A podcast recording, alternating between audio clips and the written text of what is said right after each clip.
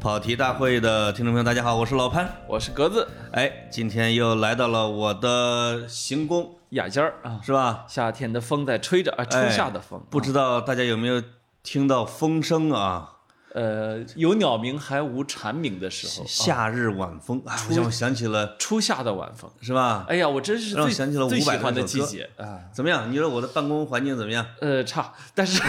但是这个荒郊野外挺好，呃是吧是一个旅游度假的呃这个很好的目的地。我跟你说，啊啊，在你们那种金台夕照的地方啊，啊，是没有这么好的风声的。哎，你们你你们都被那个什么大楼啊给挡住了。是我这今天被钢筋水泥啊，台台北不是我 的家， 哎呦呦呦呦呦呦呦呦！啊，啊，是的，是的啊。这样，在这个节目刚开始的时候呢，我跟大家做一个小征集，哎也算一个互动活动啊。你看潘潘总，你但是这个看活动什么，呢，被格子这个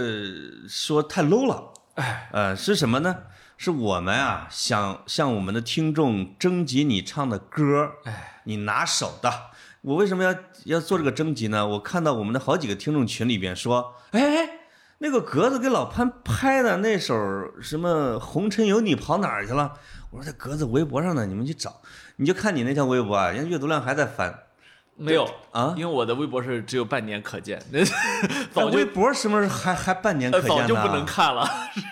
我、哎我这不骗人家吗？你、呃就是你能不能给我重发一下？我我不， 不，你能不能让 我红？哎，我跟你说到这种情况下啊就已经是我的主场了，这我这去收费收费。然后，于是我就感动之下，当时我就捏着微信又给人家唱了半首，嗯你知道吗？而且那个那个群名我一看还改了，嗯，叫什么“跑题大会上市筹备群叫上市公司跑题大会内部沟通群，”。哦哦，哎，我是这个名字吗？我都我都知道。你是不是潜伏呢？我我为什么你在知道里？边叫什么乙小乙呃，原来那个群名叫“人间失格”，我 是，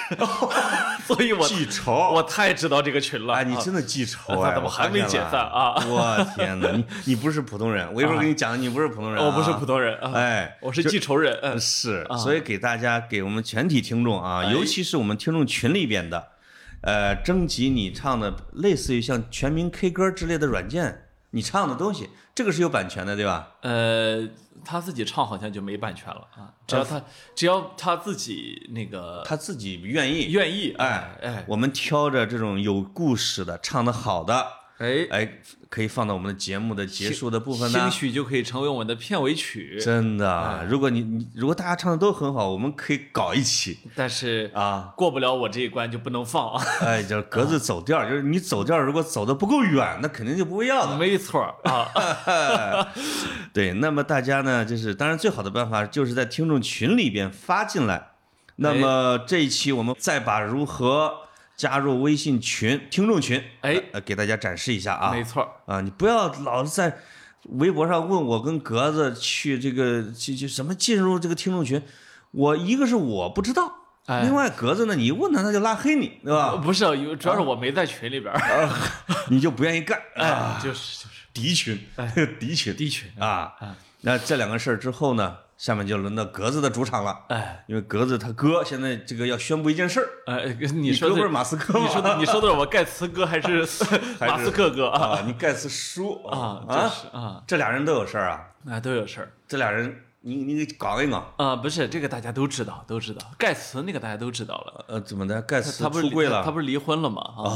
啊，呃，是他跟盖、哦他跟盖茨离的婚，对，是被离婚了。不是、呃 那盖茨啊个哦， 盖茨呃，美琳达和盖盖茨离茨了和比尔盖茨离了婚啊，对，而且是比尔盖茨是被离婚了，呃，不一定啊，他俩同同时宣布的。同时宣布啊。关于这场离婚没有更多细节。这算是一场世纪离婚吗？那从资产上来说，应该是不不只是算是了啊这就是人类有史以来最贵的一场离婚了，比贝索斯那个可能还还贵要贵，吧？还要贵啊！哎，他是有点像是一个，因为曾经稳坐世界首富十年以上，而啊且一直还有世界最大的私人基金会等等吧。呃，盖嗯茨如果他自己愿意，他肯定一直是世界首富。哎，对，啊、啊，因为他一直在往外捐啊。嗯我听说一个是往外捐，再一个他一直在减持微软的股份。是是是吧啊、他如果说还占百分之四十的股份，微软的那了个老天爷 呀！是，嗯呃，而且他跟贝索斯那个离婚有一个区别，我我这儿只是预测了啊。哦，呃，贝索斯离婚的时候，贝贝索斯的前妻。呃，当时的声明是说，为了支持贝索斯的发展，嗯他将不会要一半儿的财产，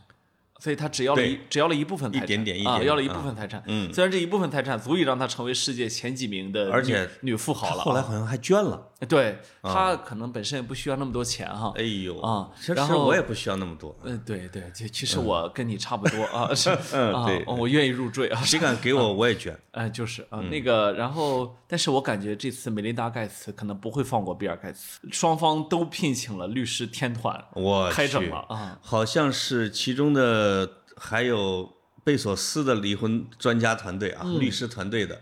对，啊、包括那个川普的。是两边、两边都是千年的老妖精，看谁也不怕谁了哈嗯我现在有点怀疑他们是想给律师捐 钱，这个会的，啊，呃，几百万上千万美元是肯定少不了那的。那肯定至少了，至少、哎，那因为他们俩一块儿生活了得有二十几年，对，二十七年的婚姻，对，嗯包括这个盖茨基金会的这种运作，其实主要是他太太是梅琳达，对，啊，嗯其其实两个人是平等的两位，没不错，太像默多克啊跟迪姐，嗯我给你一套别墅，呃，不是像那种，嗯像默多克这种，他一般是有婚前协议的，呃，但是好像啊默多克你说呃啊，，对，但因为比他已尔经，很老了嘛，但但比尔·盖茨没有。没有，啊他那所时以候很年轻，所以从法律上来说，那个美琳达完全可以要他一半儿啊。 对，，啊好像嗯是他俩结婚的时候，呃，微软还没上市呢。是啊，对吧嗯所以所以这些年他们是共同持有了这些财产。哎，像这种例子就很像我们中国的很多的富豪，什么俞渝、李国庆啊，什么之类的，呃呦呦，你说，就是就是没有，就是赚大钱之前的，哎，的造成了后来就说，可能咱俩的股份都一样啊，贫贱夫妻啊，只能闯到办公室里面去抢章。没错。你说那个对不对？啊嗯只能但是你像生东子生哥，不堪，哎，我大什么叫大东子啊啊？对他就不会出现这种情他况。肯定有婚前协议，对。会的，啊会的，啊会的啊。嗯，就对是。，就以潘总现在这个身家的话，要再结婚，把呸呸呸，我说什么？ 呃我也会签的，嫂子对不住啊！呃我我会拿对方百分之九 十，啊，就是这嗯要这才替我还了所有的债务。 对对对，才这可以这啊才是咱们老李家的男人 啊！哎，绝对绝对。嗯，嗯对，呃，那么盖茨挺有意思的，嗯其实比尔盖茨我多说两句哈，哎比尔盖茨我我知道他是世界首富，所以全世界人民都很关注他，哎啊这一点我插一句啊，很奇怪啊，其实轮番儿的已经有不同的人超过他了哈，啊但是大家好像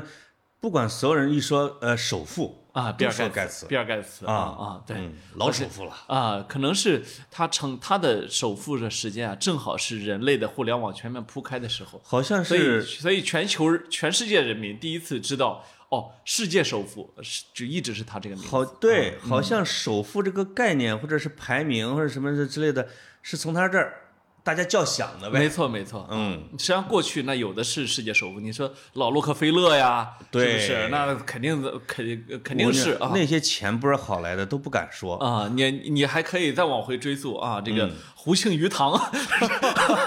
沈万三， 啊，对呃，你范蠡，啊，范蠡那肯定当都是当时的世界首富，还有我啊。老乡吕不韦啊哎，当时在中原大地上对首对富对嘛对，嗯这这些呢，但是呢，他们不是首富这个概念。对比尔盖茨这个名字是跟首富啊是绑对定在一起的，而世界且还首富意味啊着是阳光财富，就那个劲儿哎。对对对，啊。不是搞钢铁、石油、赌场、地下对黑黑色买卖啊，对而是而是而是你手里面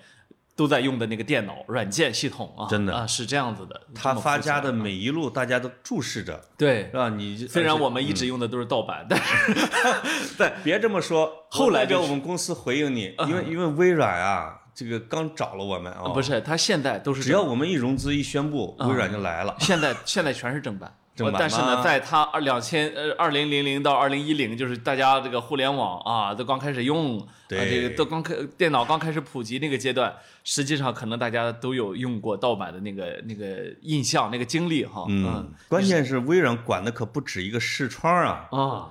它什么还有什么 Adobe 是吗？嗯什么之类的，人家都都归他管。呃那个嗯我我我还记得上大学的时候。我我哎呀，女同学们的那个那个盗版系统啊，都是嗯我们宿舍装的， 嘿，还植入了点东西吧？啊 就是啊我后有后门儿。有有一半儿是我装的啊。我说这是美国人老防着咱们后门呢，都是你们开的，啊啊真没后门儿，就是就是因为我没那个技术就因为我们装免费， 啊，张免费不用去电脑城啊省。钱。嗯，对。那么呃，盖茨呢，其实他在他被首富这个光环啊，过多的掩盖了他自己的光芒。是的，其实，而且呢，比尔盖茨这个人很惨。嗯，比尔盖茨他哎呦多惨！你给我讲啊，讲 就是啊，啊，你看啊，就咱们说的是比尔盖茨了啊，啊咱们咱们不是说的是普通人啊。对你要对你要说对嗯普通人，那摊上盖茨这么一命，那实在是不知惨从何来啊！哈哇，，每天吃两张烙饼，是从小从小生活在加州的这个中产家家庭，绝对他妈呢又是著名的大社交家，哦你想他跟他跟那个叫 Warren Buffett，他俩认识啊，都是对他妈介绍的。因为巴菲特这年龄是他的父辈，不，问题是嗯你想，是这你妈能介绍这个 中国最大的投资家跟你认识我吗？妈给我介绍主教，嗯怎么样？ 大主教，是不是？啊祝祝阿姨母亲节快乐啊！呃 这个对对是对叫母亲节啊啊真的嗯啊啊叫什么？然后呢？但是比尔盖茨他妈妈就能够坚持让盖茨跟巴菲特认识。你想这什么家庭是不嗯是？所以从方方面面来说呢，比尔盖茨实在无惨可言啊。 哎呦，但真的是呢，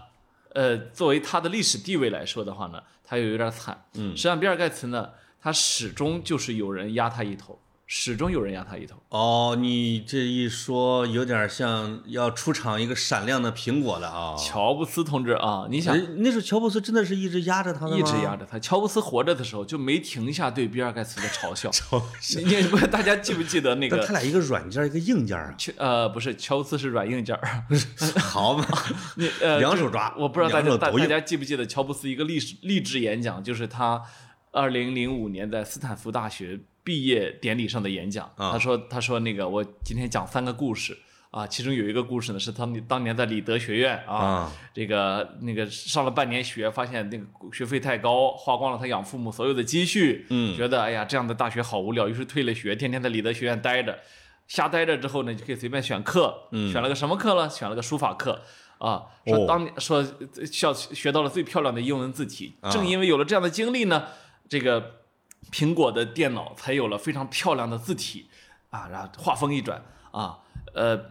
Microsoft 抄袭了苹果的字体，所以你们今天全世界的电脑上才有漂亮的字体。哦， 你看，他就他永远都没，他这嘴他这嘴啊，永远都没停下涮少一涮比尔盖茨嗯搞一耙子哈啊啊！他可能确实理念上看不上盖茨做的理念嘛，呃，盖茨和他比嗯起来，他当然当然，乔布斯是个天才嘛，是吧？呃，天才的艺艺术家的那一面是吧？嗯所以从设计啊，从人机交互，就就是苹果确实是开创性的。对但是呢，正因为苹果开创了之后，很长时间里面，盖茨亦步亦趋的跟着创新哈，所以才哎会呀，你不说我还真觉得盖茨也是个天才呢，啊，不、盖茨是个天才。也是个天才啊啊。。我说的这些都是真的，嗯但是呢，故事的这个这是故事的 A 面，嗯，故事的 B 面是乔布斯也是模仿来的， 就是好多东西乔布斯哎喂也是看着人家有了之后他模仿来，然后乔布斯做大了之后呢。比尔盖呃，这个这个叫什么？微软呢，确实学了苹果，嗯做得更大啊啊！当然了，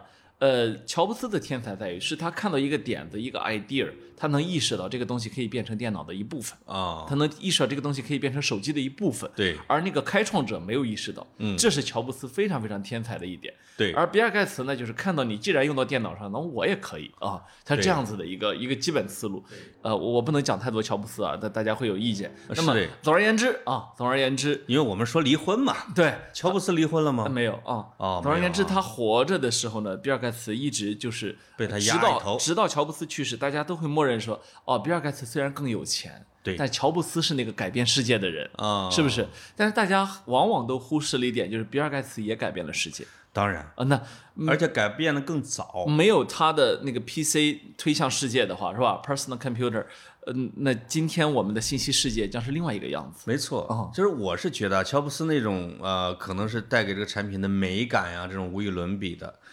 但是盖茨的他的理念，比如说他会像让这个东西像傻瓜一样，所有人都能用，嗯，甚至就你只要你认字儿，你就能用我这个操作系统，这也是一种天才的想法，对，那么哦对啊吧？那么很惨的是呢，这这比尔盖茨同志呢，终于在十年前呢熬死了乔布斯。嗯，但是呢，那今天的美国的企业家的代表呢，又变成 了伊隆马斯克。 哎呦，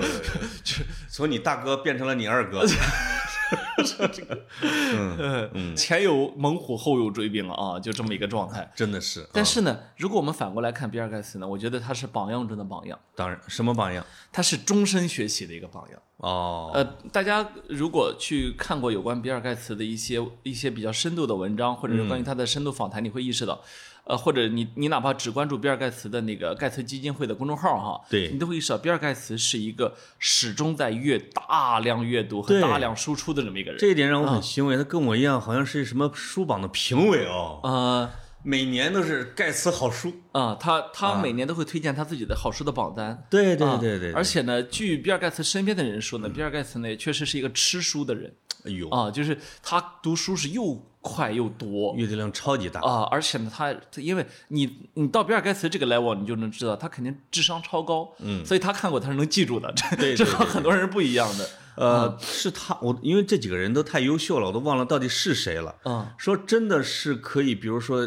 呃，读六七十本书，而且能够百分之九十以上的内容他都全部记住，呃，这记忆这力太超强了。这一点呢，其实好多人都这样啊，嗯，其实啊伊比隆如像格子啊啊，嗯不我没有我们比差多了，那伊隆马斯克也这样啊，伊隆也马这样伊隆马斯克。伊隆马斯克现在他之所以能做这么多的公司，哎而且他都能够做实际的操盘人，他复制了无数个自己，我觉得。呃，不，主要原因就是他真能读进去啊。比如说，他要做那个航航天的那个就是 SpaceX 那个公司嘛，啊火箭公司。对他在苦苦的琢磨要做这个事儿的时候，他居然就读进去了好多航空原理的书，所以到后来他可以跟工程师们讨论问题的。我去，这是完全的自学，他就能够嗯到这真一步是个啊。天才哦！那啊你真是个天才那就是纯粹的智力智力碾压的，一路上来，这个你一点办法都没有的。哎啊，他对物理对什么很多很多的学科。他只要感兴趣了，他对他买的都不是科普类的，他买的没都错是教材、 原理都是这种牛这种级别的，他能太牛了他能读进去啊！让我们回到花边儿开始重新啊，哎哎哎，回到对花边，回到花边，因为马斯克是后第二场的主角，第对一场的盖茨。哎，盖茨呢？你觉得他离婚的原因是什么呢？哦，我不知道，但是你呃猜但是呢，我我我我我觉得哈，啊？呃如果如果我是比尔盖茨，我早离了，呃，是他太太早离的还是他早离呃，的？不叫我早离了，男的啊，啊啊啊，为什么呢？呃，我要是他太太，我也早离了，我嗯啊，这 这就是啊，你你能理解吗？就是嗯我我我我是看了他老婆的一些采访视频，啊，我是会觉得能熬到现在真不容易也不容易啊啊，，对对，因为盖茨的毛病太多了， 就是小我看那有一有一个视频采访，这个他老婆袒露了很多的心声，他说跟盖茨相处是一件非常艰难的事情，嗯啊，他说他说他举一个例子，就是不管我们这如果这一桌人在吃饭啊，大家在说什么，别人问我任何问题，包括记者采访。啊，每次就是我还没说两句呢，盖茨就已经把话给接过去，把这个问题回答得非常完美。对他说我，他说我承认盖茨是一个天才，他什么都懂，对，但是你也没必要这么不尊重人吧，对吧？呃就是觉得自己太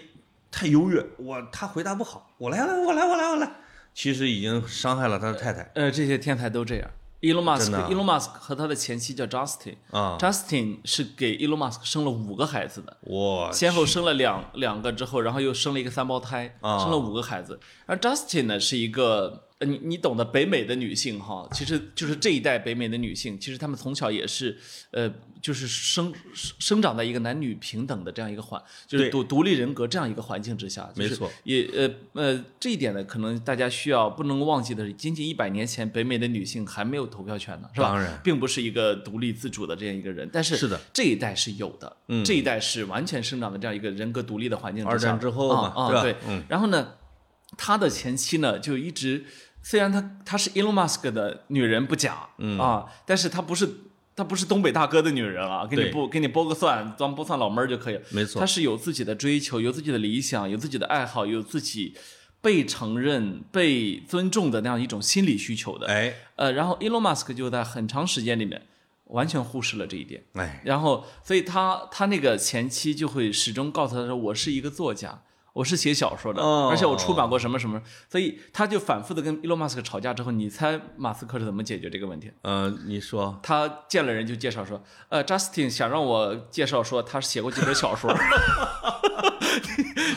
哇哦， 然后介绍完了之后就继续跟别人就大谈自己啊，啊，就是这样。我相信我们我我我们跑题大会的听众，对所有的女听众对，都忍不了这样一个男人当然啊，不论你多有钱，无论你多有势力，我怎么忍啊？对，盖茨跟马斯克这一点有点像、啊，太像了啊就是还这个他老婆还举了两个例子，比如说这个盖茨跟他这个太太商量，说我对我的前女友依然还旧情难忘，嗯，我能不能每年有一周的时间去哎跟我的前女友去独处？嗯，但是我向你保证，我们只聊物理问题哎和一些科学问题，是是是，而且他这个太太还允许了。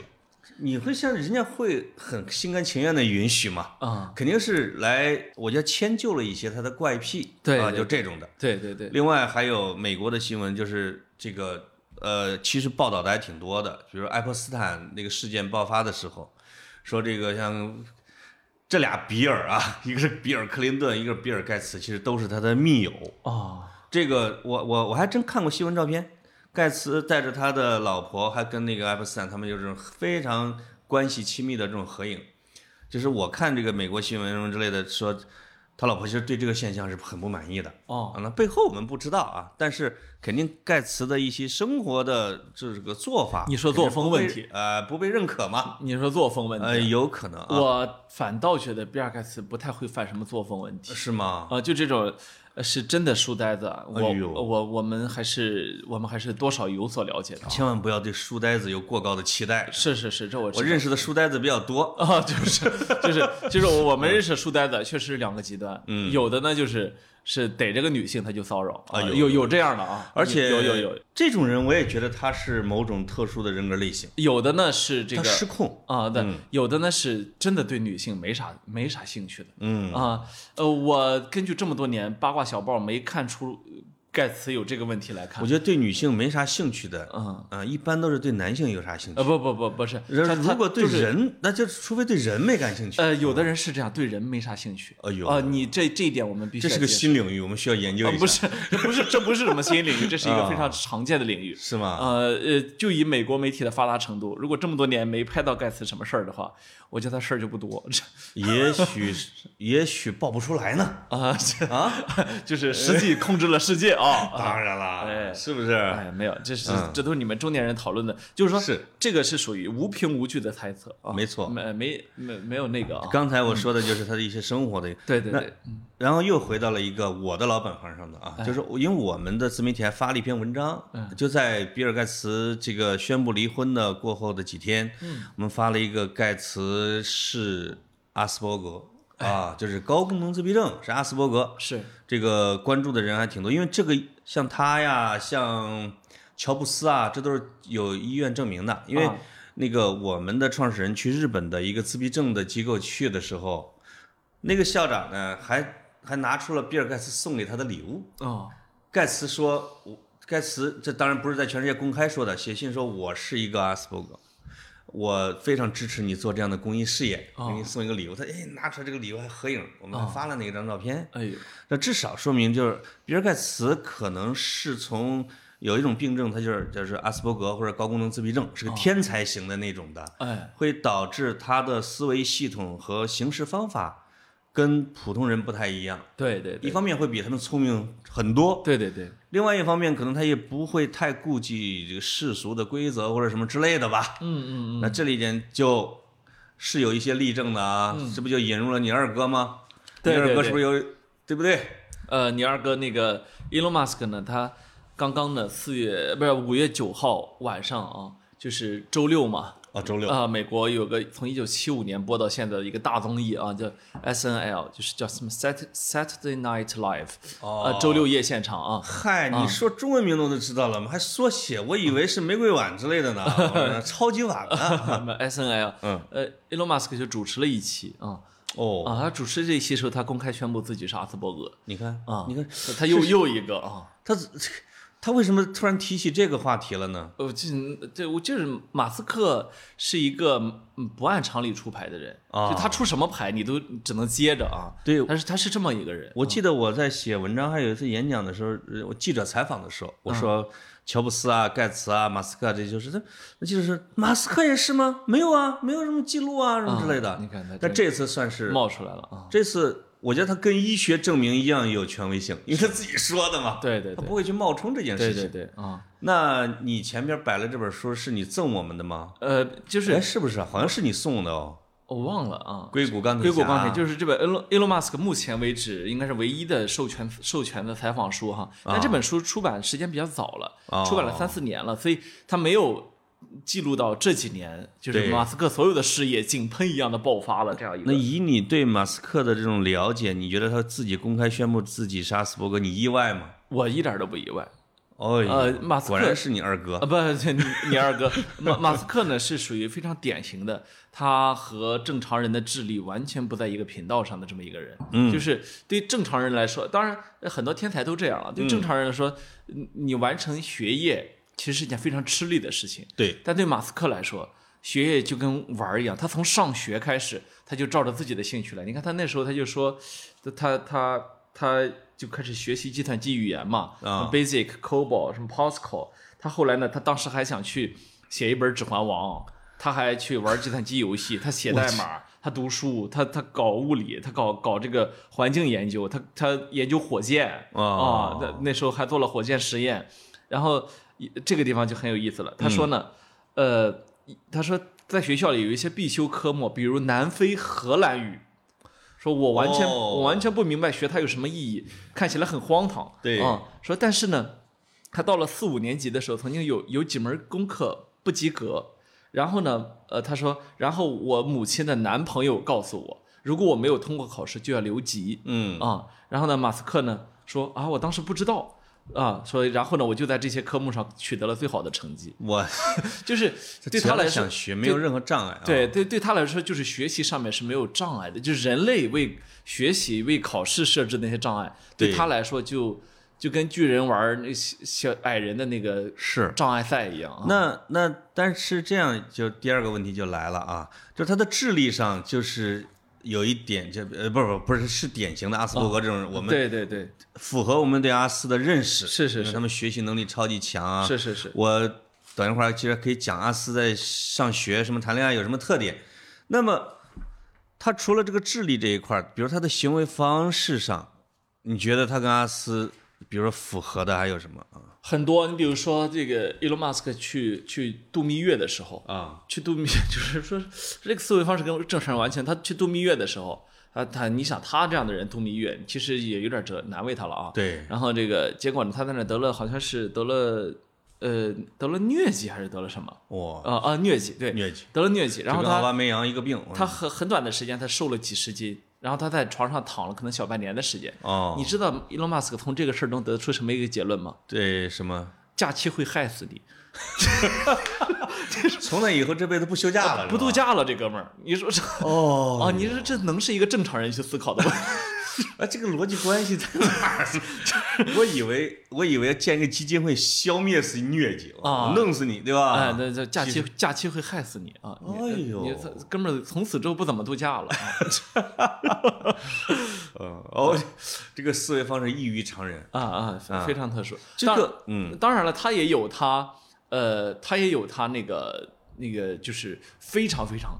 呃，让你感觉到不可思议的一面。比如说 Elon Musk，呃，我我记得就是两三年前的时候啊，啊，那个那个特斯拉的那个车啊，产能跟不上，对，然后呢，华尔街，然后呢，呃，他跟华尔街打起来了，嗯他要求要将特斯拉私有化，华尔街不让啊然后呢，他 这这双方拉锯的时候，对他产能又跟不上，现金流也快断了，啊，几乎股价腰斩，大对大跌，他撑不住的时候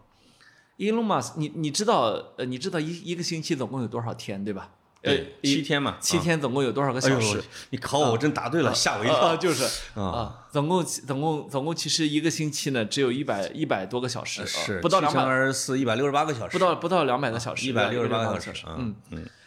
，Elon Musk 能够在工厂里面工工作到一百二十个小时左右，我就是他他不但是吃睡在工厂，啊，他一直醒着，而且一直在工作，每天可能就睡两三个小时吧。，对，一直在啊工作，天哪，然后几乎把自己熬垮了，然啊后把把特斯拉这个车带成了现在这个地位。我记得他状态最差的时候，就是他有一次在直播里边抽大麻的那个。对对对对我觉得那个好像是最落魄的时候啊。对，感觉那就是他在一个播客节目叫《Joe Rogan Experience 啊》，是目前全世界最火的播客了啊。啊啊然后在里面录节目的时候，那个播客啊，比咱们条件好点儿，架了两台摄像机对对着主 持人和嘉宾， 然后就拍下了他抽大麻的那一幕，是吗啊，啊对，所以就是，呃，他他的工作是这是常态，对，因为他同时运营着四五家公司。就嗯原来我们说它三、三大产业嘛，对，Solar City 太阳能是吧？对然后 Tesla 是那个嗯电动跑车，然后 SpaceX 是它那个叫那个那个卫星火箭发射哈。对那么它现在还有星链啊。啊，星链就是往它的计划是往地球周大气层要发一一万颗卫星嘛，对吧？对对，有呃，嗯 by 的 the 说是四万颗，有的说是一点八万颗。 by by the way 呢，它其实催生了一个产业啊，嗯就是呃呃，就是全人类的这个观星爱好者都都快被它这个计划给搞疯了，因为你在天上，你现在已 经经就是分常不清真星假能星能了分，清楚，但你经常被它的光给影响啊，我的你被天它影响，然后然后呢，现在地球人都知道这事儿没招儿了，你猜对你猜怎么办？啊！大家都开始发射，那就呼住算了吧，呃地球包括我们国家也开始在发射了那啊，你没因为办法因为这它这改变了玩法，因为这其实就是一个产业，是的而且这个是的产业如果你不占据的话，别人会完全占据的啊。这些未来会成为太空垃圾的东西，或者成为金缕玉衣啊，以地球的金缕玉衣。以后啊以后只能是以后再说解决这个问题，但是天现哪但现在你必须要去占据这个赛道啊，这个是这个轨道。确啊这个证明了他确实是一个天才，是因为他真的是无论是从特斯拉还是说从他的呃 SpaceX 啊，这包括星链，都是完全改变了游戏的规则。是我我们本身就不是跑着呢，你突然绕了一弯儿，然后搞得我们不知道怎么玩了，而且只好他跟着他走他，现在又开始搞那个人脑呃哎呦那个呦那个呦那那个个接口那个有是点吧？害怕。啊，猴子玩游戏，看了那已个经图开始片了啊，对对，所以呃，他是是他永远在不知疲倦的做事情这嗯一点，除了显示他精力超常之外，实际上也也能够看出来是思维方式异于常人，远远异于常人，以正常人的这个心理的那个心理的上限哈，对。其实已经厌倦了，但是嗯他像一台永动机，而且马斯克有一点让我稍微有点奇怪的，其实有些人天长得像天才，你比如像乔布斯啊，对对对虽然年年轻的时候胖胖的，后来就很像圣贤。盖茨呢，就那个劲儿，你觉得他像一个呃天才？马斯克长得像个每天晚上喝茅台的，啊呃，马马斯克这个膀大腰圆，那个那个有点像那个金利来的腰带一梳啊，哎而且他嗯的口才并不好，啊，而且还给就是还老泡美女，你觉得是公子哥儿？就非常油腻，对，他是一个油腻型的天才。油腻中年啊。哦，你你这一点上，我觉得跟你知道格马子真好你像啊，你知道马斯克有一阵儿故意把家安在了好莱坞，哦，就是为了他就是他有非常强的虚荣心。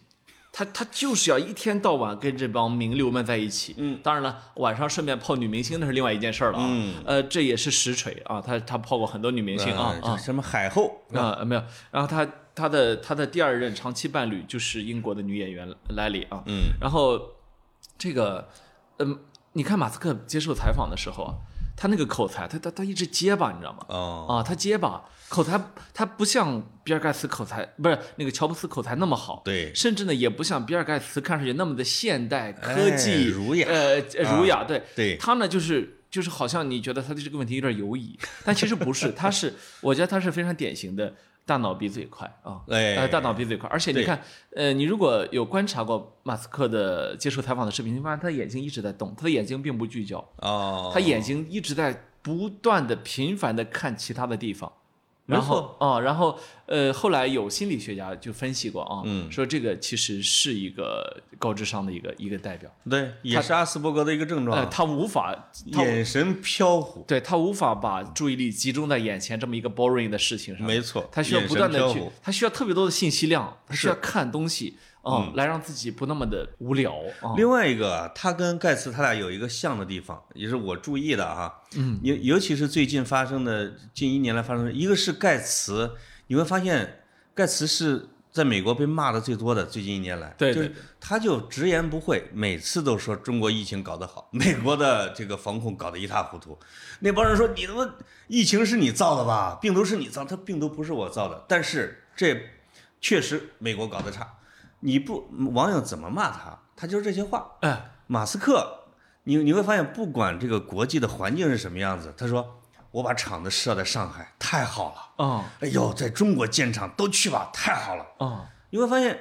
他两个这种典型的阿斯，就是说我认事情的规律，哦，我我我认我看到的，我想到的，我认为对的东西，你不要让我去迁就什么什么人情什么环境，我说不了那种假话，嗯，他就只能说自己想说的，嗯，这也是阿斯的一个挺挺挺大的一个症状啊。是，而且而且他们呢，我我我不知道你们阿斯还有什么哈，我们阿但斯还多了，一会儿我给你找找格子跟嗯对马斯克的共同点不 不不，但是啊，我是说这个，我不知道你们阿斯有没有这样一个特点，啊，就是他们他们眼中的世界是扭曲的，不是我们眼中有逻辑的世界。嗯就是有人专门记录过，就是说这个谷歌的创始人之一叫 Larry Page 嘛、嗯 l a r r y Page 和这个 Elon Musk 两人在一起的时候，他们谈的话题是天方夜谭啊但是呢。他们俩极其认真的 谈论这个问题， 就就有人曾经记录过啊，记录过说，这就他碰上过 Larry Page 和 Elon Musk 在那讨论啊，要制造一架电动喷气式飞机，嗯注意是电动喷 气式飞机，对对对能够垂直起降。然后他俩就开始聊，Larry Page 说呢，呃，飞机呢应该能够在滑雪坡道上降落。滑雪坡道，你想这什么坡道啊？哦然后结果另外一个谷歌的创始人那个 Serge Brin 啊，他他那个布林他说呢，他说他应该能在曼哈顿港停靠。然后他们现在就他们就开始讨论说，我们造一架通勤飞机啊，妈呀一直绕着地球飞啊，它能够飞到你任何想去的地方，叭叭叭。呃，最后这个投这个在场的这个这个哥们儿是个凡人哈，对，就认真的问了一句说说你真的要造这个飞机吗？伊隆马斯克说对呀、啊，啊，就什么很认真的就很认对呀、肯定要造啊。他们在一块儿的不会聊琐呃琐事和日常的事的。嗯，对，我我没见过这种世界级天才在一块儿聊天啊，啊、但是呢，我是见过这个自闭症的孩子在一块儿聊天的。哦，他们聊的内容跟跟普通人的世界完全不一不样。一样哈，他要么就是直接就是没有寒暄啊、啊，就没是有寒暄，没有寒暄啊、然后呢，实际上就会开始聊聊自己最感兴趣的那个，可能世人看上去荒诞不经的领域啊。呃两个人一见嗯面就开始直接说那个游戏是什么什么什么什么几关，你几关什么之类的啊，或者说那个那一堆玩具里边哪个是哎那个可以玩，哪个最好玩的什么什么。一还有一些更奇特的那种，我自己都理解不了的，但坐在那儿非常认真的在研究，嗯啊，但是我见到的是普通的自闭症，就是他的智力还是有一定的残疾的哎呦，他已经是这样的。那些像你说的这些人坐在那儿去聊这种改变世界的事情，他们真的会把它当成一个真正的你事知情道来做的。马斯克夸张到什么份儿上啊， ？Larry Page 都都佩服他， 就是就谷那歌他的更疯，谷歌的创始人，他更疯。 谷歌的创创始人说，谈起马斯克的时候，就好像他是大自然赐予人类的独一无二的人。 然后说说就是呃，我我感觉 Larry Page 这个劲儿啊，就想啊，把自己这辈子挣的钱全部给马斯克，让他去干让他去看，啊哎，啊。这也是我觉得像华尔街啊或者嗯美国的投资界啊，真的是把马斯克当成他们的骄子。是，当他可能赔钱赔的最狠的时候，也没人说我他妈撤资了啊。呃，那时候他们压他压得很，就资本主义世界这一点哈，啊呃你不得不服，呃，他真的是很残酷，嗯，就马伊隆马斯克有很多很多次是差点真的死翘翘了，但是呃，但是资本世界是完全没有放过他，但他我能想象那些财团啊，那些老板，嗯这颗脑袋我们一定要用好啊，啊，狠狠的压榨他，逼死他啊，他能对他能产生出他要行惊人的他成要果。行就行，不行咱们撤，他是这样我子们的。再找下一个啊、天才啊他他是他是一点情面都没，一点人情味儿都真没有，搞成了啊啊啊！然后这个这个这个书里面也记录过哈，说这个改变世界的想法，嗯，压垮了 Elon Musk。说他有时候你碰到他的时候，就发现他的眼眶深陷。 说最糟糕的时候，他连续几个星期睡眠不足，眼睛都好像陷到头骨里面去了。然后他的体重呢是会上下高度浮动的。这嗯个完全取决于他的大脑是不是在高速运转，对，因为啊你大脑的消耗的热量比例非常而且高他嘛。的体能啊，得啊得跟上。然后他说对说说那个他身边的人就曾经说过，说开始创业的时候，他伊隆马斯克自己就说，生命是短暂的，嗯，活着的时候越努力工作越好。你看哦， 这哥们儿是这样子的，啊哎，啊，一个很特殊的人，是，嗯，呃，盖茨呢跟马斯克，当然这两件大新闻，正好这俩人都是阿斯，他活他活的是，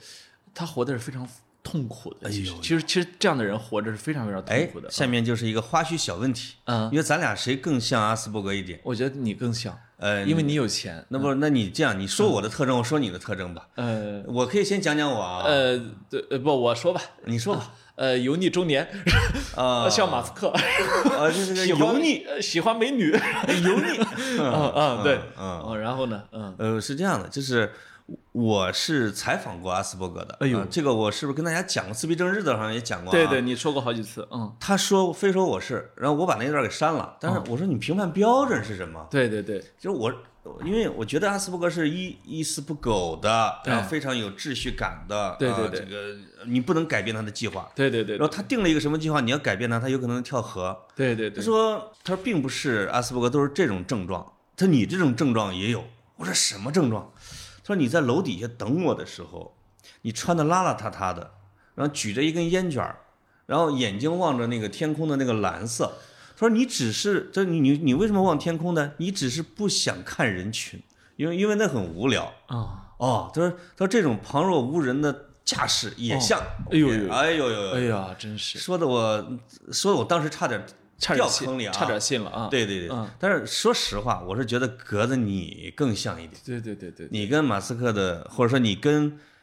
阿斯的某些特征是有像的。体重容易上下浮动，我们当然不能说是哦嗯百分之百不像和百分之百像，哎，往往有很多的优秀的人是有一些沾染了一些特质，我们说叫一些少量基因，对吧？嗯就是他让你在是一个正常人的情况下，你比如你读书不费劲儿，嗯，这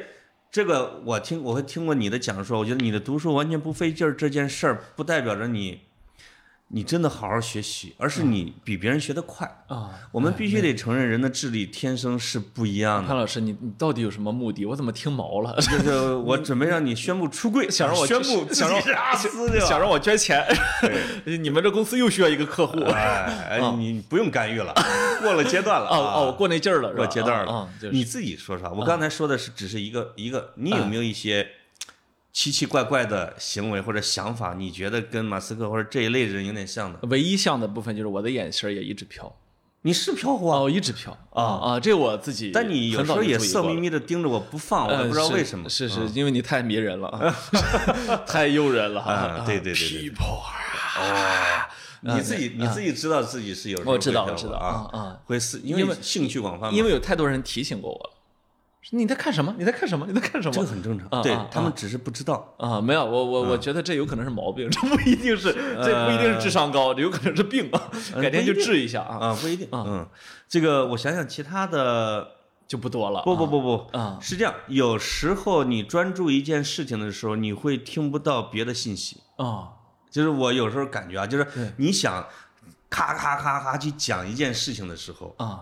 就是你一定得把这件事儿给讲完了才行。要不然强迫症就犯了啊，啊谁要是把你给打断了，或者给你想引开别的话题的时候，你一定还得回到这个话题推土机啊啊。这个这个是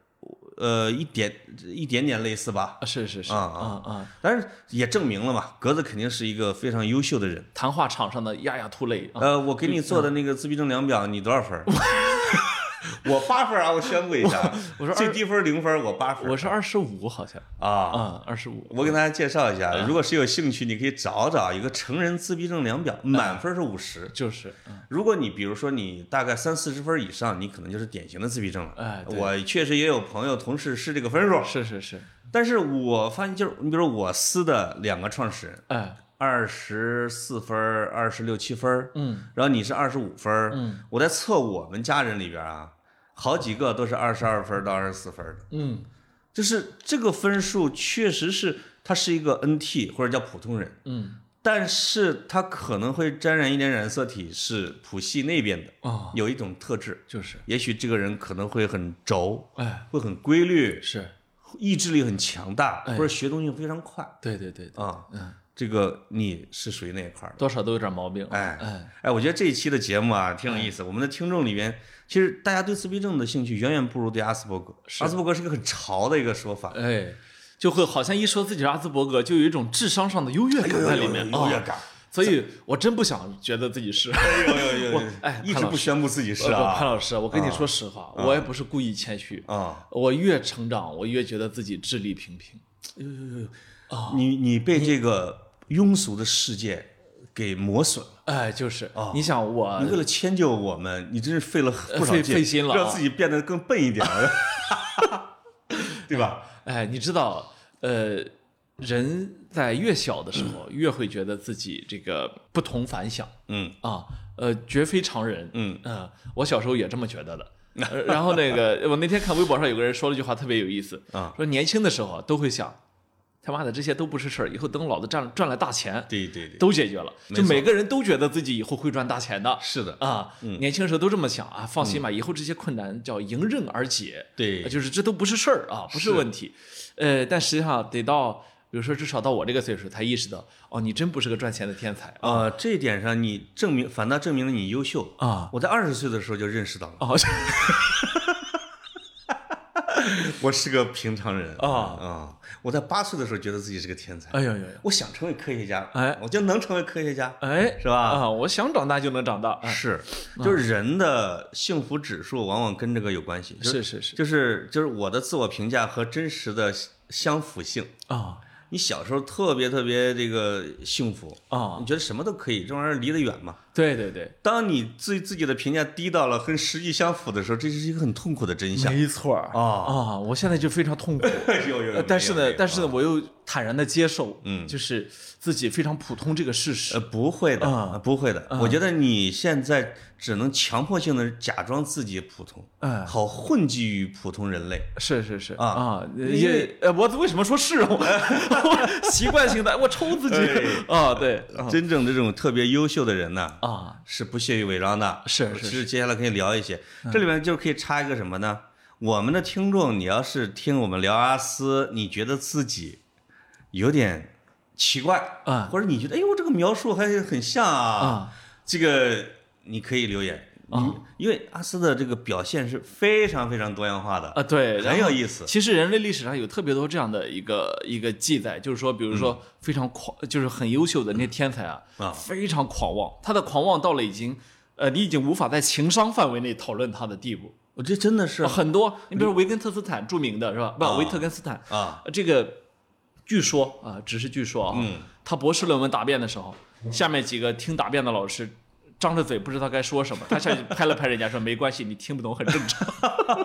对。呃，这很多这样子的，你知道吗？当然，事实上确实他们可能也听不懂，嗯啊，对而且呢，是我真们没认为听的懂嗯狂妄是可能他对自己的真实评价，哎，说比如说我一页纸写的东西，他可能一辈子都去研究什么是之是类是，的啊，嗯，可能他只是说出了一个真相。哎，我这个我们普通人会觉得好狂啊，什么？嗯而且还有一个症状，就有些人会一辈子活在对自我的赞美中，对，他真心实意的觉得哦，对这样自的己这样的人我可见过太多了，但是他们未必是高智啊他商，们资质未必有那么高，哦 未必是那么高资质的啊。对对对，嗯比如有一些作家，我尤其看一个资料说姚雪银啊，就写李自成的啊，啊尤其是啊，天呐，说他后期他写完这个书之后，他每天的工作就是表扬自己那夸种，自己，哎哎，，夸自己硕古震惊的一个历史巨著，哎对是对谁的书都赶不上啊，就是啊！就是他又讲什么《史记》算什么？啊我说李自成啊，就是这种。就是啊，还有一个现在还活着的一个名家，咱俩那次见，听听一个朋友讲他们社科院的他们的老所所长，一个学者，他每天的后来的工作就是，别人开会，他说：“哎，你们忙着呢，啊我就说两句儿啊。”就开始讲我这个学术地位，我这个成果有多牛，然后他们就出去抽烟，最后只剩下两个实习生，他还在还在给人讲着。但是这个人呢，人也不错，而且他学术地位真的很重要。啊。我觉得有可能有一些学者啊里面这样的多了。那我那我还 那我还见过吃饭的时候一坐下来，啊寒暄啊，都来了。呃，这个中东啊，最近不太平。我去， 然 后然后你打断他，你嗯说，哎，老师，那呃，你怎么看最近美国这个什么大选呢？啊，美国那个大选，说实在的呢，非洲问题啊，我最近也在想。 哦，对他他呃这种有点阿斯，呃就是他的兴趣狭窄，只专注于他研究的领域。而且嗯他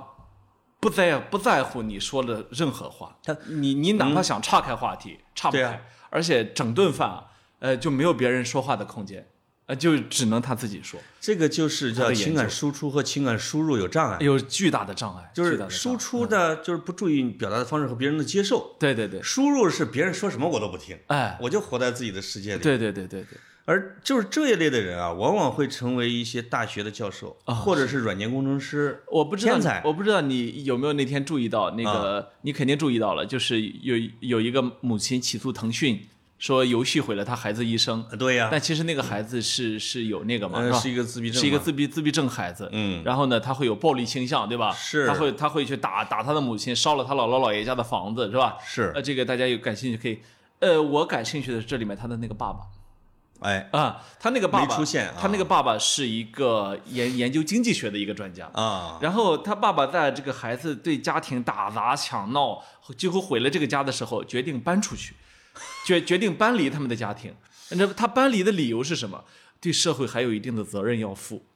你你我不不知道你注没注意到这句话？他说对社会要我要没还有呃我我我以为他爸爸缺失呢，就是说没出现没不不踩呃呢，有有出说现话了，有有出现这叫句话太典型叫了。对社会还有责任要负。在京郊租了个房子写著作去了，他家都我这样了，他他就开始去写著作。然后呢，然后呢，这个爸嗯这爸里面就他妈一个人是正常的，就就就啊就就这个爸爸接受记者采访的时候，就时不时的跟他说自己最近研究领域，说完之后说。我又给了你几个大话题啊，你这以后可以成名的，这都是啊。哇你你你你看到没有？明明是他家孩子因为自闭症，呃，对因为打游戏，因为毁了人生，然后记者去采访这个话题，他要反过来用经济学原理去分析啊、呃腾讯游戏怎么走到现在，这自闭症怎么回事，以及哦、我现在研究的这几几个大话题，对你来说那也是震古烁今的啊，很厉害。这个民间科学家，我觉得好多都 是。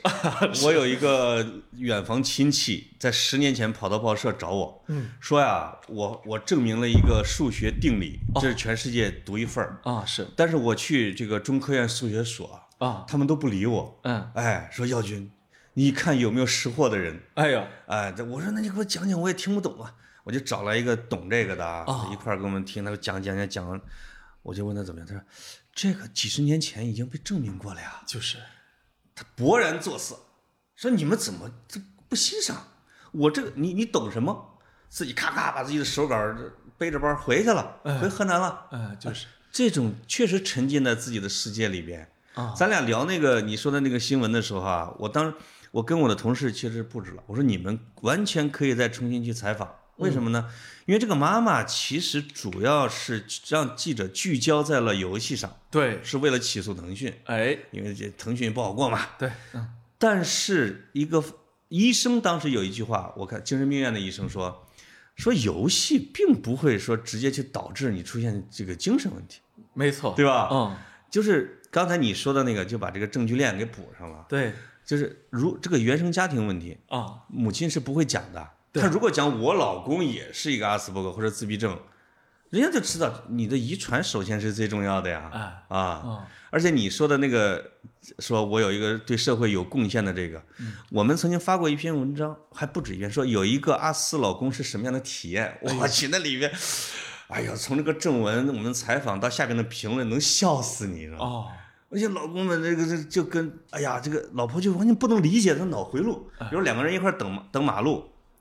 这个老婆带着孩子，然后这个红黄灯啊，马上快红，老公嗖就过去了，说你为什么不等我们？哎，这我觉得这样安全啊啊！你要是晚一步，可就这不是危险了吗？嗯，他就他说你为什么不考虑我们？我他说为你你难道不应该这样想到吗？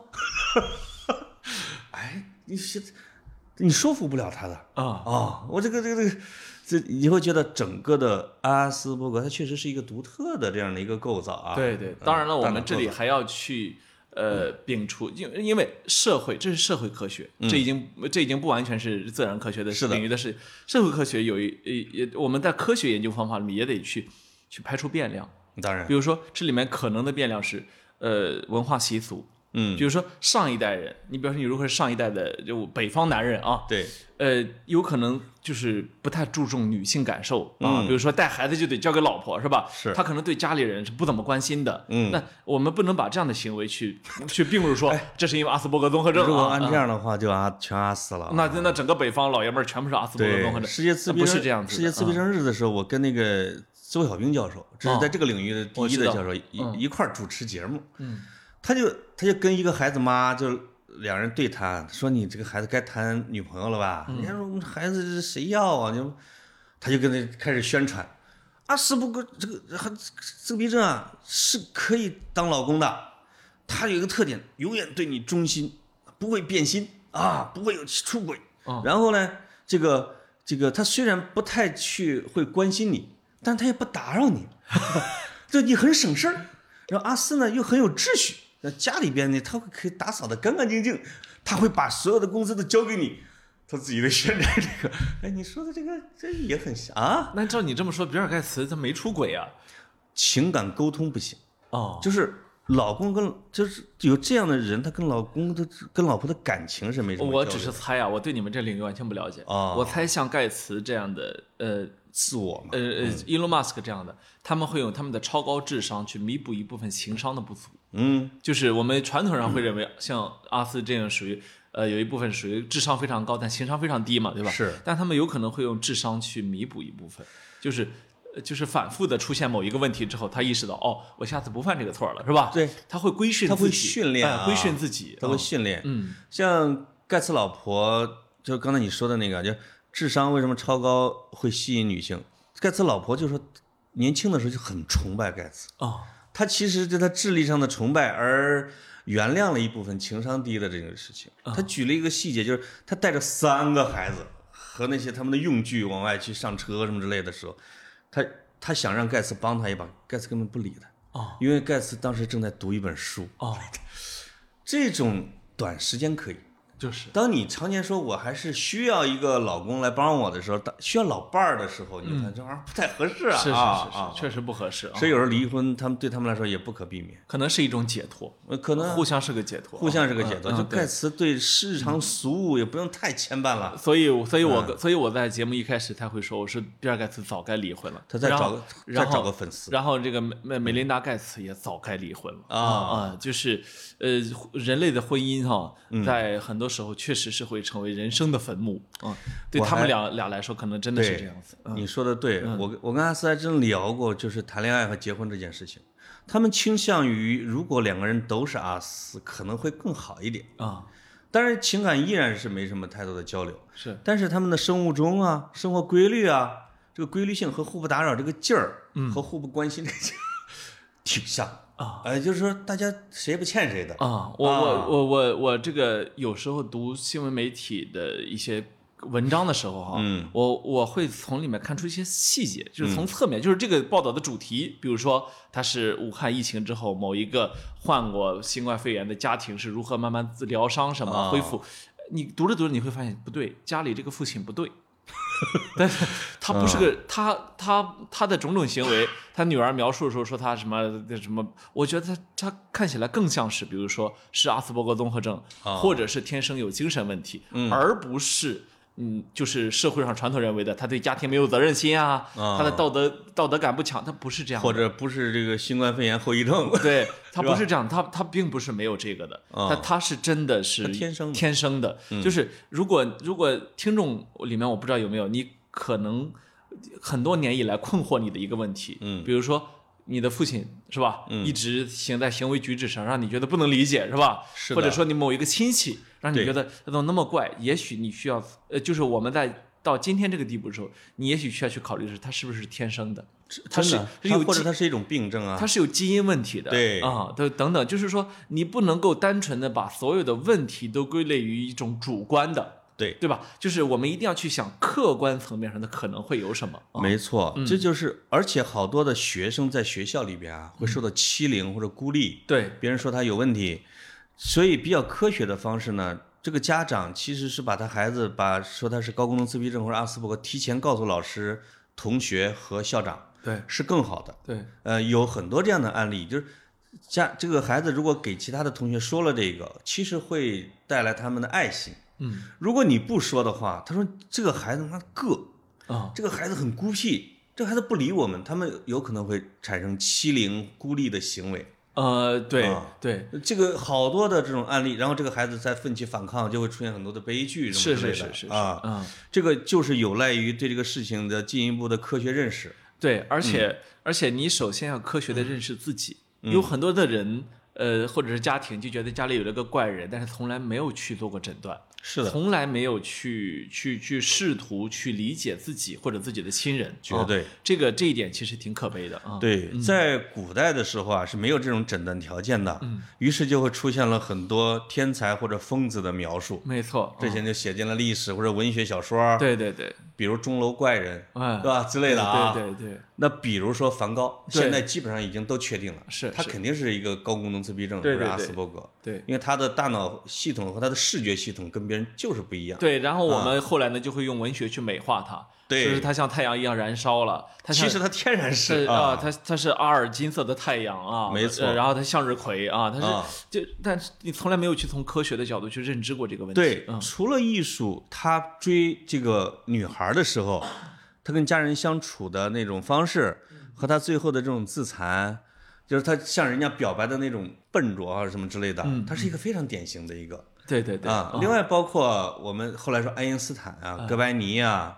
呃，像呃牛顿呐、对当然有时候后人会根据一些记载里边会推测他们，因为但是你没有经典的记载嘛，对对对，嗯，嗯，爱因但是斯爱因斯坦但是我觉嗯得又反过来说，大家千万不要神化阿斯伯格，是这个是我觉得今天一个非常坏的一个倾向，是就是好多人认为。就是好多人还会故意炫耀说：“哎，我有点阿斯伯格综合症。”我我从来不对觉得这个事儿值得炫耀。哎，就是你知道吗？嗯有的家长带着孩子去医院去诊断的时候啊，嗯这个家这个医生诊断说你孩子可能是阿斯，嗯，哎呦，谢天谢地，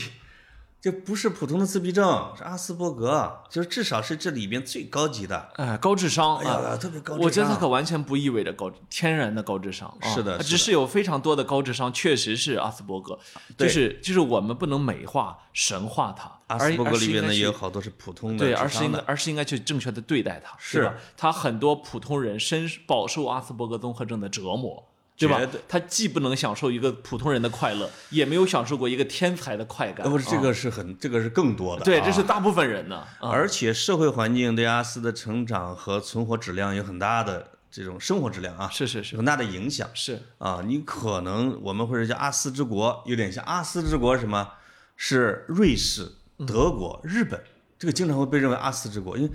他们的高精密度制造业和什么之类的，这种是非常非常发达的。嗯，你到那儿就是哦，很舒服，我就是这样的。所有的人可能都有这种习惯啊。对对或者说在高科技特别发展的一些国家，对我就我有这样的条件让你自由发挥，对，但是也有非常多的环境，尤其是落后的社会环境里边，他们痛苦，他们比普通人要痛苦好多对呀，啊。，对呀，在这一点上，大家其实还是要嗯注意要认识的。对对对，啊、一些一些约你你认为很很正常的、很简单的约定俗成的东西，对他们来说是很困难的。对，啊、所以这个我觉得格子刚才提了一个非常重要的观点，我可以再重复一遍，就是什么呢？如果你的身边的人、你的亲戚、你的家人、你的朋友、你的爱人，甚至啊，你觉得这个人有问题啊，这个人肯定人品有问题，众叛亲离。哎，有时候不一定是他说人品问题，是而是因为病症，对，他可能是天生的，没办法。哎是啊，他理解不到你的想法，他也不会遵从社会的规范。嗯嗯，呃，有人说他天生是个流氓，其实也不是，他甚至啊感受不到你的痛苦，真的是啊他感受不到的。他他他体察不到你此时此刻的情绪，因为啊对，因为他是个病人，是啊啊嗯，那么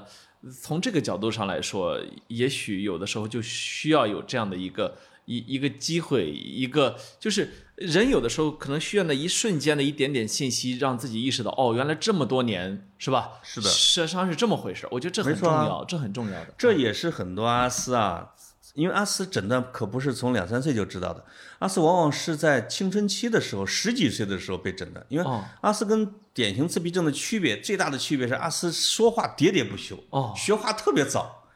呦自闭症就语言发育满呃晚哦，阿斯伯格是从小就会说话，而且喜欢跟大人用文绉绉的语言来对话。他们只是在社交出现了很大的问题的时你候，再说下去，我真怀疑自己了。我这你说话也 早是吧？真的就是有好多人就说，我愿意跟老人对话，我不愿意跟我的同龄人对话，因为他们智商太低了，因为语言系统不太一样。哦呦，他们会在十几岁的时候，大部分是被医生给诊断出来，哦呃，阿斯伯格自闭症，两岁就可以。哦，所以阿斯在那个时候就意识到，哦，好多人是这样，哦，我天哪，我心里面非常畅快，哦就是所有的我不能理解的，我不被人欢迎的，我不被父母理解的，哦，在这一刻，我得到了解释哎，我知道了这件事情原来是这样的，会对他这个人带来非常大的一个振奋、呃，啊这是他的解脱解脱啊，嗯这绝对是一个解脱。啊，嗯，人生都需要那个那个放放松下来的对，时刻啊。所以格子听了我这期节目之后，他现在解脱了，呃，啊，我没有， 我继续迷惘是吧？我我我我我从来就没有过这个担心，因为我啊从来不认为啊，我是属于高高智商的阿斯伯格啊，你或看者是什么的。啊我我真的觉得，对浮名和虚荣，我感觉没有什么哎呀，感觉、哦、我现在我现在对自己的评价是是普通人里面的中下之才哎呦呦呦啊，哎呦呦呦呦啊呦，就是嗯，对呃这个成本不一，躬耕于南阳 啊，先帝不以我跟你臣说啊卑鄙。 我跟你说，我啊第一次听到这个说法，是一位是我们当时当时一位老师啊啊，那老师很普通哈嗯，他说啊说，所以她老公中科院院士说啊啊是，哎呀，我认为她的智商是中下之 才，呦呦哎啊这，哎呦呦， 给你砸地上去了啊！哎呀，我我当时就感觉你你这个话炫耀的成分太重，哇塞，啊我今天觉得，呃，嗯，他这个凡尔赛高级了啊，比啊比人高级。对我今天觉得，就是啊人就是需要，呃，努力啊，进步啊， 就我像我这样的中下之才，就一刻都不能停他。这句话特啊别像你的清华的以前的老老师啊，梁启超先生在清华讲不课，是，这确实是清华的一个院士的夫是人，。清华 的啊 清华的一位院士你夫们人啊。嗯清华那个历史老师梁启啊超讲在清华讲课，启超没有什么学 问，啊 就是学生我这我这个 这的，呃，但还是有一点的喽。我去，这第二句话我就觉得我去啊， 哎不人家都人家都说有一 点，啊如某之辈，车载斗量，不可胜数。对对对对对，嗯， 是《 三国演义》里面的啊。我绝对是啊啊啊对，嗯哎，我跟你说啊，我最后补，现在时间够了吧呃够了够了嗯我最后补一句，《三国演义》里边儿，包括《射雕英雄传》里边儿，凡是过目能诵。哎这个黄药师的老婆背《九阴真经》，哎翻完就能背。啊三国有一个楚蜀国的叫张松，哎，把曹操的兵书，他不是出使呃北魏嘛？对曹操的兵书翻了一遍之后说，我们三岁小儿都能出口成诵。刚才你说的，哎他啪啪啪啪全背完了，是是是，气得曹操把书扔到火堆里了。哎，张松是阿斯伯格，就是嗯就只有他是有这种完全的图像记忆法，才能把它给背下来啊啊。过过目成诵，这目成是啊这样的人少。好，好，哎呦，这期到这里，这期怎呃么样？啊，那非常好。啊信息密度很大啊。哎呀，没有潘潘老师，你不要夸自己，让我以为你是阿斯伯格。嗯我被称为我们报社最自恋的人啊，以 前我这一点上让我陷入了思考。 啊，深深的思索啊。哎绝对绝对行，那你思索去吧。好 OK，好，拜拜。拜拜。